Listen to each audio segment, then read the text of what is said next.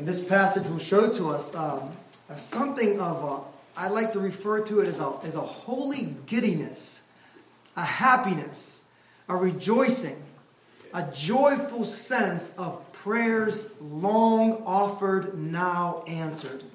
And that's exactly what's happening in this psalm, in Psalm 126. If you read the psalm, if you look at it, you'll notice what the psalmist says. When the, excuse me, when the Lord turned again the captivity of Zion, we were like them that dream. And what the psalmist is speaking about is that on that time, in that day, when God answered the prayers of people in captivity and he returned the nation to the land, it was as if pent up prayers for a generation were now being answered in a moment. And because of that, there was great happiness. As I said before, something of a holy giddiness that these people had, the people of God rejoicing in what God had done. And I'm here to say to you this morning that in this past week, the prayers of a generation have been answered. And in this past week, I have a holy happiness, a giddiness about me that relates to the fact that the abomination that is known as abortion by way of its funding, by way of its public sanction, by way of its perceived uh, constitutional right has been taken away. And it's a cause for rejoicing. It's a great day of blessedness for the people of God and for the church of Jesus Christ. God has heard the prayers of Christians being offered up for nearly 50 years, and they've been answered in this week. Now, we understand and we know that abortion as, a, as, a, as an activity has not gone away. But now there is no longer, again, what we might say, a federal sanction for it. And for that, we ought to be happy. We ought to be just like this people of Israel, who on the day that their prayers were answered, felt as though it was a dream. That's how glorious it was that these prayers were answered. And so again, what I want to do is I want to I want to engage you this morning from this passage of scripture, and I want you to see a number of things in this passage of scripture. I want you to see again from this passage of scripture that that as as a church and as individuals, we should rejoice unreservedly at the answer of prayers long offered up to God. When long prayers are now finally answered, it should give us rejoicing. It should again remove from us, remove from us any kind of a, any kind of restraint by way of our, our rejoicing. God has done something great, and God is to be greatly praised because of that. Oh, I thank God that this day is upon us.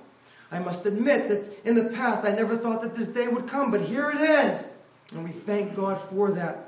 And I hope to address uh, uh, the, the, the, whole uh, maybe mindset, I might say, here this morning. Because I realize when I say these things, although don't get me wrong, because right now is not the time for nuance and reservation. It's not the time to, to kind of curtail, uh, uh, cur- curtail statements. Right now is a time of rejoicing, but things have to be said. And we'll address that as I go on.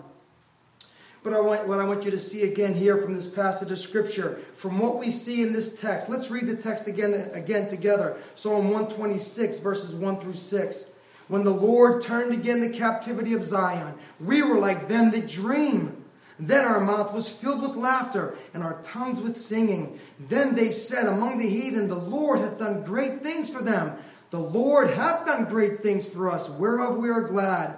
Turn again our captivity, O Lord, as the streams in the south. They that sow in tears shall reap in joy, and he that goeth forth weeping, bearing precious seed, shall doubtless come again with rejoicing, bringing his sheaves with him. Again, the proposition, the doctrine that I want to set before you is this the Christian should unreservedly rejoice at the answer of prayers that have long been offered up to God. Well, many of you know that for the past nearly 50 years, abortion was the law of the land. And while there are many things that could be said, and as I said before, I'm not going to nuance my sermon this morning. There are many things that could be said, but I just want to set before you again this wonderful fact that God has heard the prayers of a generation. For 50 years, Christians have been praying, supplicating, beseeching God that this blight upon our land would be removed. And here we are in this day where, by way of its federal sanction, it is no longer upon us. How we thank God for that. And I think this psalm is very appropriate. It's appropriate for a number of reasons, not the least of which is the joy and the happiness, as I said before, almost the giddiness of the, uh, of the, of the psalmist in this passage of Scripture. There was genuinely a joy. Did you get what he said here? There in verse 1. When the Lord brought back the ca- our captivity, again, we rejoice. It was like those who dream. Listen um, how one translation puts it. When, when the Lord brought back the captives who returned to Zion, we were like those who dream. It seemed so unreal. It seemed unreal that these prayers would be answered. And so, here again, as I said before, the Christian should unreservedly rejoice at the answers of prayer that have been long offered up to God. What I want to do is I want to use this passage of Scripture uh, to kind of address uh, not only our situation, I want to expound the Word of God to you. And I want you to see from the Word of God, and particularly in regard to prayers being offered up, in regard to prayer, I want you to know and understand from this passage of Scripture that sometimes answered prayer is like a dream come true. Have you ever had prayers like that answered? Like a dream come true.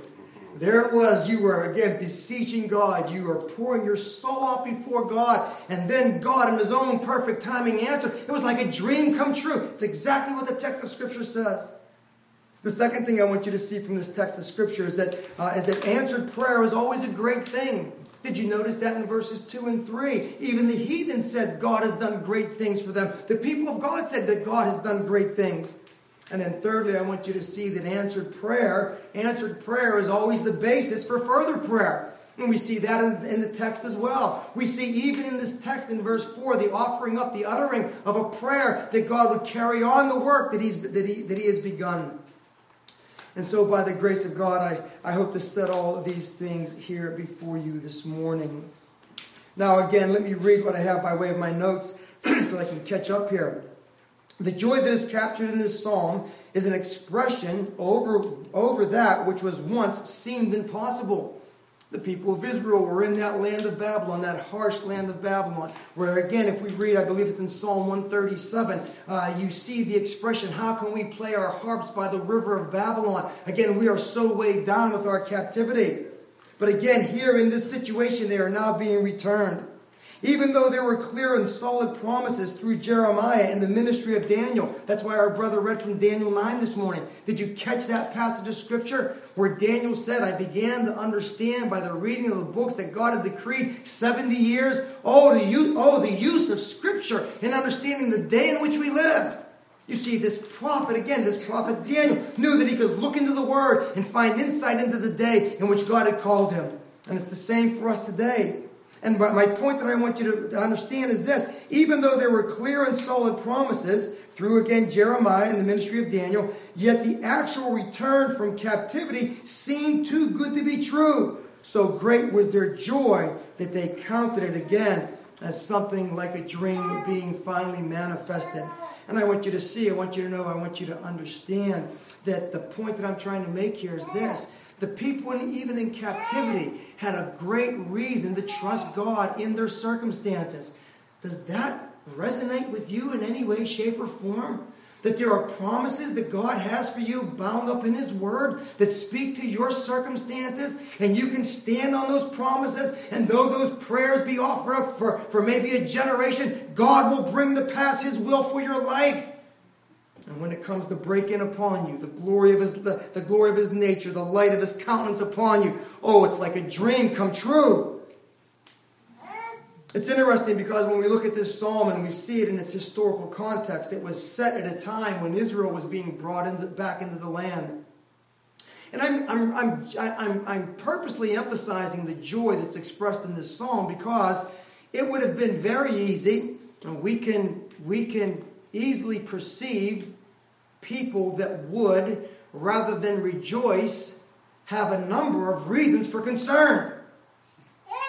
We're going back. Thank you, Amaya. we're going. We're going back to Jeru- We're going back to Jerusalem. We're going back to Jerusalem, and, and, how are we going to accomplish the work there? We don't have sufficient resources. The, the, the, the work by way of the finances, who's going to supply them? And what about the opposition that are, from the people that are there in the land? Oh, it's too risky. Maybe we should just stay. And there were those who stayed in Babylon rather than going back to the, to, to, to the land of Israel. And so the point that I want you to see and understand is that, the, is that the psalmist doesn't focus on all the reasons why they shouldn't return. He rejoices in the fact that God has brought, him back, God has brought them back. And I'm saying to you that there are times, yes, we understand we can nuance things. We understand we can bring in all the different elements that need to be considered. We can understand that there are that there are there are, there are consequences that we cannot even perceive. We understand all that. Oh, but when there is a time for rejoicing, the people of God ought to rejoice. You see, a generation of prayers have been answered, and we as the people of God ought to be rejoicing.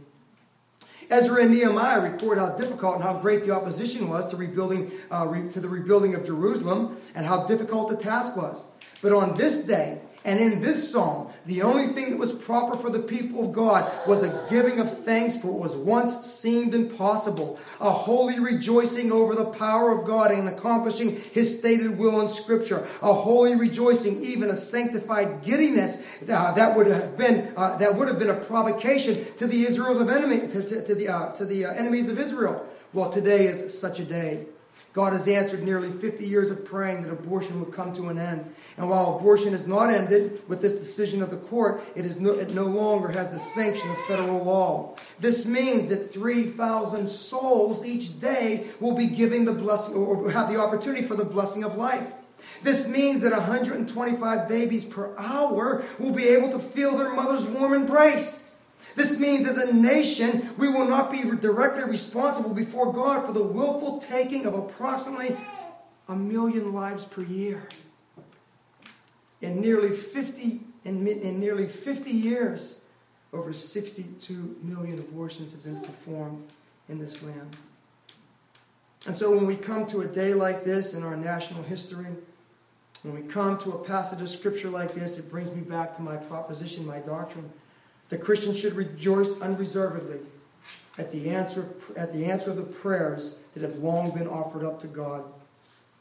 Let me say something else here because as I was going through my previous notes uh, of sermons, I realized that back in October of 2020, I had preached a sermon on abortion from Jeremiah chapter 1, verse 5.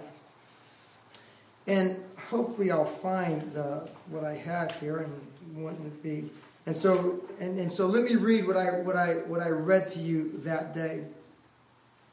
On January 22nd, 1973, the U.S. Supreme Court struck down every state anti abortion law through two rulings Roe versus Wade and Doe versus Bolton. Since then, 55 million, this was written in, uh, in 2013. Since then, 55 million babies have been aborted in the United States alone.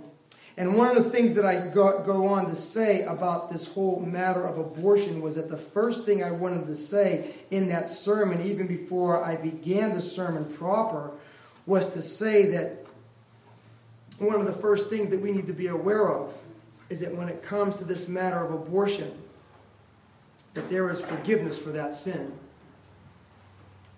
If some of us, some of you, have in any way been implicated or part of abortion, you need to know that there is great grace that God offers. That God Himself freely forgives all who look to Him through faith in Jesus Christ. And in a very real sense, you need to hear that. You need, you need to be assured of that you need to know again that there is in the very nature of God everything by way, his purpose to receive sinners to himself. No sin too great in this regard. No barrier between you and God. There is the blood of Jesus Christ that takes care of all and any sin. You see, again, I don't know where you're at. I don't know how this sermon affects you this morning. I don't know if you're listening to this sermon saying, Why is this guy talking about politics? I don't know if you're listening to this sermon this morning and say, I wish this guy would talk about politics more often. I don't know if you're listening to the sermon and say, Why abortion? Why now? I've had enough of it all week. I want you to know again, in one sense, we have to speak to these things. In another sense, this is a cause for rejoicing, but in, a, in even a more important sense, you need to know that with God, there is plenteous redemption and there is forgiveness for all those who look to the Lord Jesus Christ in faith. So, again, the Christian should rejoice. The outline we're going to follow once again is that answered prayer is sometimes like a dream come true, and that's our first point. So, let's take a look at that. I do find it very interesting. I'm kind of taken up with the language here. Uh, not only as we see it there in the, in the King James, when the Lord turned again the captivity, captivity of Zion, we were like them that dream. And as I read before from the Amplified Version, it reads this way When the Lord brought back the captives who returned to Zion, we were like those who dreamed that seemed so unreal. That's how great this answer of prayer was. And as I said before, there's reason for you and I to be rejoicing in this matter of what's happened in this past week. The other thing I made mention of, and I want you to be aware of, is that what I find very interesting is a, is a challenge to us because we're kind of in the same situation. But the interesting thing is this the people of Israel in captivity had every reason to pray in the fullness of faith and with great assurance that God would do exactly what he, what, what he promised to do that God would accomplish everything that he, that he purposed. As a matter of fact, this is in one sense such a, such a gripping kind of reality, and it's so settled in our thinking when we look back from the perspective of history that we say about the people of Israel, how did they miss that? We say it all the time, right? When we talk about them in the, in the, in the wilderness wanderings, all those miracles, how could they not believe God? All the gracious activity of God, how could they not believe God? And I would say, in regard to this song, all the promises that God had made, how could they not believe God?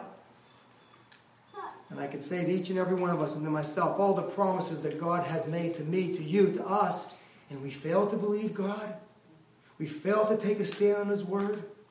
We get caught short, and I have to admit, I was speaking with my, my, my brother last night, and I said, you know what? I wasn't one of those guys that was saying for the last well, yeah, at least of my, of my Christian experience, the, the last almost what, 35 years or so, you watch, abortion's going to be overturned. I wasn't that guy. I don't know if you were. If you were, I commend you for it. You had faith enough to see what God's able to do. But I want you to know and I want you to understand that in this experience of the people of God and by way of the promises that were made to the people of Israel, they had every right to expect that God would answer prayer. And you had that right as well. There are exceedingly great and precious promises that God has made to each and every one of us in the gospel of Jesus Christ. And I want you to know, I want to exhort you, I want to encourage you, stand on those promises. You say, well, what about the difficulties? There'll be difficulties. But there is no spiritual victory apart from spiritual battles. And if you engage yourself in the work of the Lord, in the things that God has called you to, resting on the promises that God has made, again, God will bring you into these things.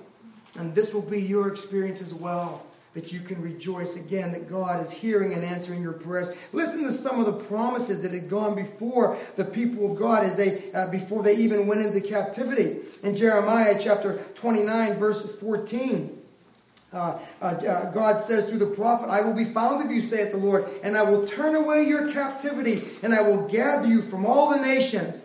He says it again in chapter 30 uh, uh, verse 3 For lo, the days come, saith the Lord, that I will bring again the captivity of Israel. Chapter 33, again, I will cause the captivity of Israel to return. It goes on and on. Amos chapter 9, verse 4, uh, 14. And I will bring again the captivity of my people Israel, and they shall build the waste cities and inhabit them, and they shall plant vineyards and drink wine thereof, and they shall also make gardens and eat the fruit of them. What am I saying? I'm saying that Israel had every right to stand on the promises that God had made, and you and I do as well. There are promises to the church of Jesus Christ. There are promises to the people of God. And will we engage life? Will we engage everything that goes on around us, not having our feet firmly planted on the Word of God and looking at a situation like this in this past week to say this, oh, yes, my God does answer prayer. And that's exactly what I want you to see here this morning. So, the first thing I want you to see is that prayers long offered up when they are answered sometimes seem like a dream come true. Have any dreams come true lately for you, brothers and sisters? I hope that they have.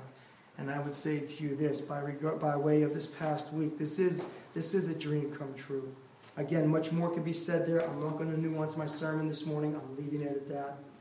The second thing I want you to see from this passage of Scripture is this is that answered prayer is always a great thing. Answered prayer is always a great thing. You see that there in verses 2 and 3 of the passage of Scripture? Notice what we have here. Uh, then was our mouth filled with laughter and our tongue with singing. Then said they among the heathen, The Lord hath done great things for them. Look at verse, uh, look at verse 3. The Lord hath done great things for us, whereof we are glad. And I want you to see, I want you to know and understand that the answering of prayer is always a great thing.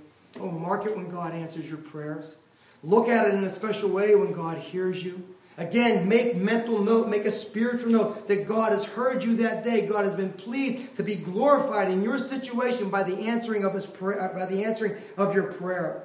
And again, this is something that we that we see again the, the greatness of it. And I want you to again just focus on what Daniel did there in that ninth chapter of Daniel. Daniel read in the Word of God that God had determined a certain time of captivity. And he, he, he planted everything on that, as it were. And it's the same for us in prayer. What makes prayer effective? It's not our own righteousness. Did you hear in that prayer that Daniel offered there as Bob was reading in Daniel chapter 9? Do it for thy name's sake, do it for thy glory. Oh, the beauty, the wonder, the, the, the preciousness of praying, of, of praying and asking God to hear your prayer for his name's sake. Work, Lord God, for thy glory. Work for the exaltation of your name. Work that Jesus Christ might be more and more exalted. You see again, and so so oftentimes God's God's glory is bound up in showing goodness to his people. Oh, what a way to pray. That the good that God intends for me, for you, for his church is all is all bound up in the expression of giving glory to him. And so Daniel there is praying again based on the word of God. As I said before, that not only is prayer a, a, great thing whenever it's answered, sometimes prayer is given in very difficult and even strenuous situations and is accompanied by great, by great effort. I think, again, that passage I made reference to in Psalm 137 the people of Israel were there in captivity, and, the, and their captors were taunting them. And they were saying the following. They, uh, uh, you know, they were, they were saying the, uh, the following play us, a, play us one of those songs from Zion. Let us hear those songs. And, and, and the people of Israel responded by the rivers of Babylon, where we sat down, we wept, and when we remembered Zion, we hanged our harps upon the walls, upon the willows in the midst thereof. For there they that carried us away captive required of us a song and they, and they that wasted us required of us mirth, saying, Sing one of the songs of Zion. And the response was, How shall we sing the Lord's song in a strange land? And you may have felt that you live in a strange land recently. And you may think, Well, how can I sing praises to God? Well, here you are. What did you do this morning? You, you, you sang again to the glory when morning gilds the sky. My voice awakening rise. Let Jesus Christ be praised. Again, that great song, Rescue the Perishing. Oh, the perishing are not only those whose souls are in danger. In our context today, the perishing are those whose very lives were in danger in the very place where they should have been the most protected. Rescue the perishing, you see. And so again, here is the, here are these prayers being offered up, even in difficult times when they are in captivity. Well, in this passage of Scripture, as I said before, the answer of prayer is always a great thing. Did you see the language that the psalmist uses there? He says, Our mouth was filled with laughter, our tongue with singing. Even the heathen had to say that the Lord had done great things among them. And what I want you to see and what I want you to understand, in one sense, it's so unlike our Christian sensibilities, but I want you to see and I want you to understand when God manifesting when God, to use the language of Scripture, makes bare his holy arm. Christian, rejoice. Christian, sing. Christian, glorify God. His great might is being seen, displayed in the answering of prayer. And so again, their mouths were filled with laughter, their tongue with singing. Even the heathen understood that God had done great things. Now, I want you to understand something here. I want you to be aware of this that this deliverance from captivity was absolutely, from beginning to end, the, the, the manifest power of God. There's no two ways about it. But when we read the scripture, one of the things that we also find out is that not only was it, or it absolutely was the manifest power of God, but we find that within the manifest power of God, human, human instrumentality was used. Human instrumentality was used. So, those of you who know your Old Testament history know that Cyrus was the great world leader at that time. And God raised up Cyrus, didn't he? And it was Cyrus. Listen to this passage of scripture from Ezra chapter 1, verses 1 through 4. Now, in the first year of Cyrus, king of Persia, that the word of the Lord by the mouth of Jeremiah might be fulfilled, the Lord stirred, uh, up the spirit of Cyrus, king of Persia, that he made a proclamation throughout all of his kingdom and put it also in writing, saying, Thus saith Cyrus, king of Persia, the Lord God of heaven and earth hath given me all the kingdoms of the earth, and he hath charged me to build him a house in Jerusalem, which is in Judah. Who is there among you of all his people? His God be with him. And let him go to Jerusalem, which is in which is in Judah, and build the house of the Lord God of Israel. He is the God which is in Jerusalem. And whosoever remaineth in any place where he sojourneth, let the men of his place help him with silver and with gold and with goods and with beasts, and beside freewill offerings for the house of God that is in Jerusalem. There was human instrumentality in the deliverance of Israel. Well, you need to hear this. I mean to be, I don't mean to be arrogant in any sense of the word, but you need to hear this. There was human instrumentality in the overturning of Roe versus Wade there was President Trump and his appointing of justices. Now, please don't misunderstand me. I hope that you have heard in weeks past my respectful mentioning of our current president, President Biden. I hope you have heard me, again, sincerely offer prayers for him, to offer prayers that God might use him, that God might bring necessary adjustment. Never a demeaning of the office of the man. And in, in, in like fashion, we must be able, from the perspective of Scripture, to look back and say that there was a human instrument that was used in the overturning of that court decision. And that human instrument was, in a very real way, our previous president, President Trump. I know there are mixed feelings about uh, uh, uh, uh the former president. And I'm not going to get into all those right now. But it would be wrong, for, just like it would be wrong for me not to pray for the current president, it would be wrong for me not to mention the former president and the instrumentality that he, that he had in overturning this court decision, Roe versus Wade. God uses human instrumentation. God uses human means. And because of this, it would be wrong for me not to mention that here this morning.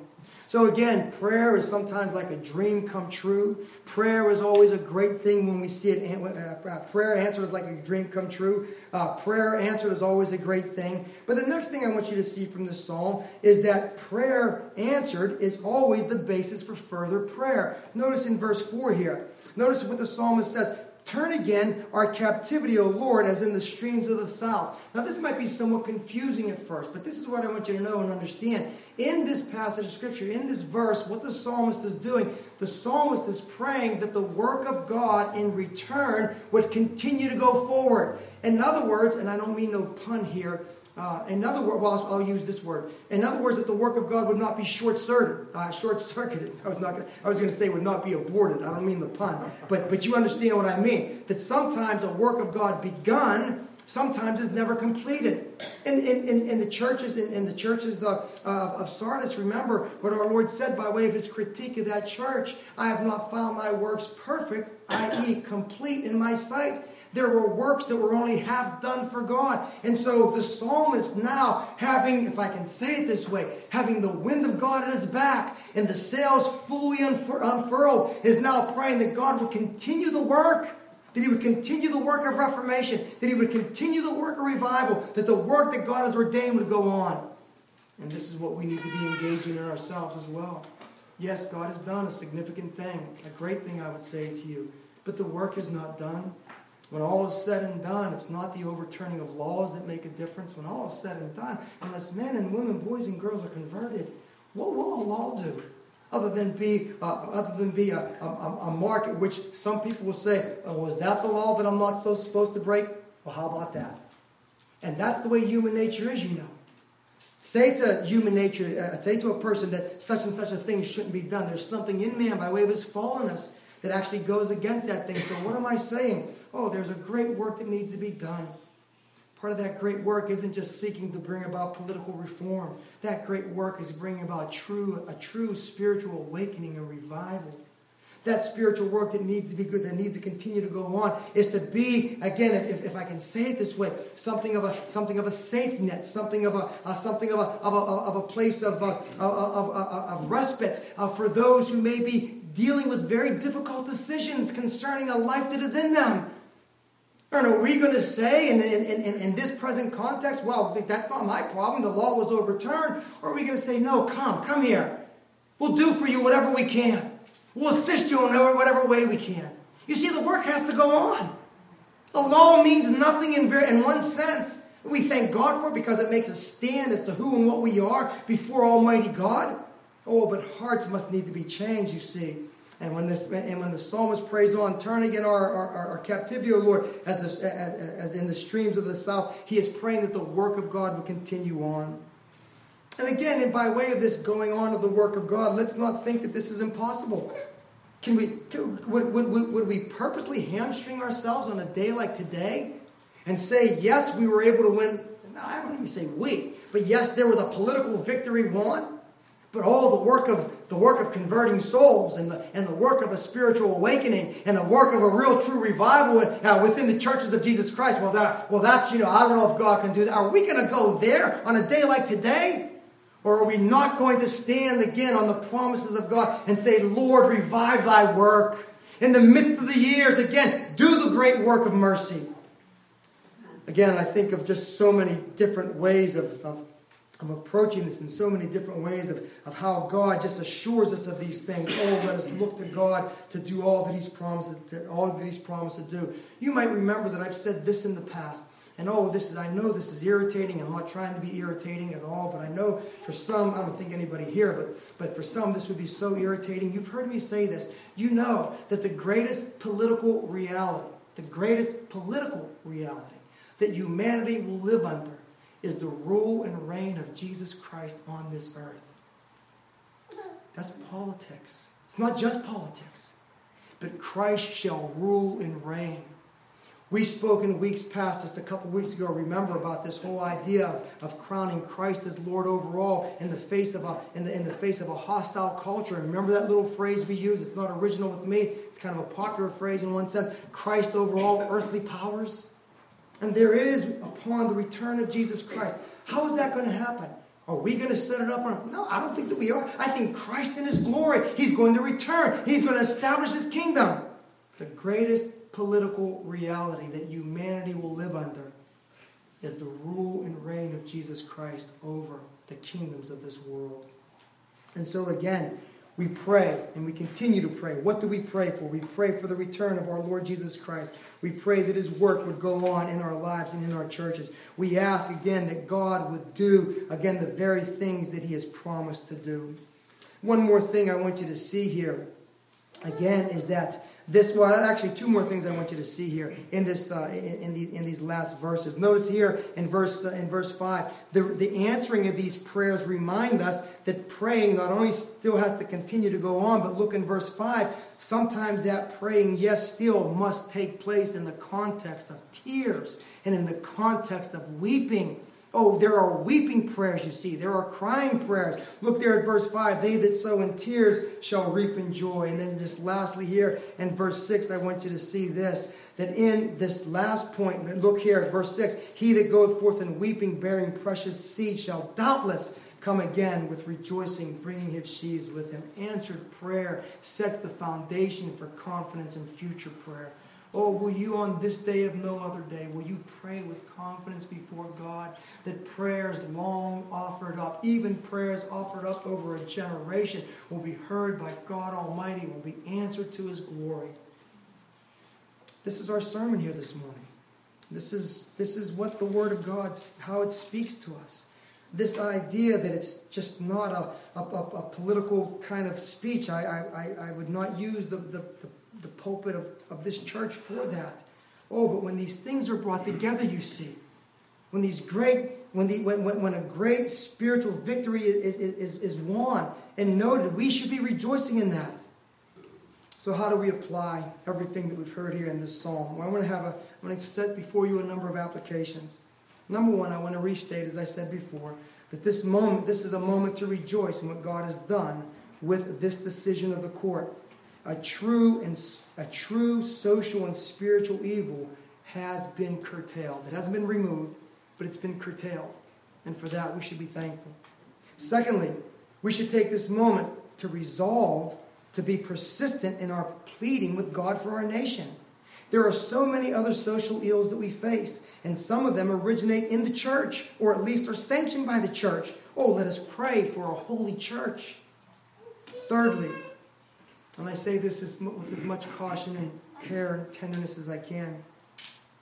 What if you are here and you think that the decision of the court was, was wrong or was too risky, quote unquote? If you think that the decision was too risky, let me say this, and this is important to hear. There are, there are elements in society that will say anything is too risky if it stops political agenda that is determined to bring itself to bear in society. What am I trying to say? Let me just put it as bluntly as I can.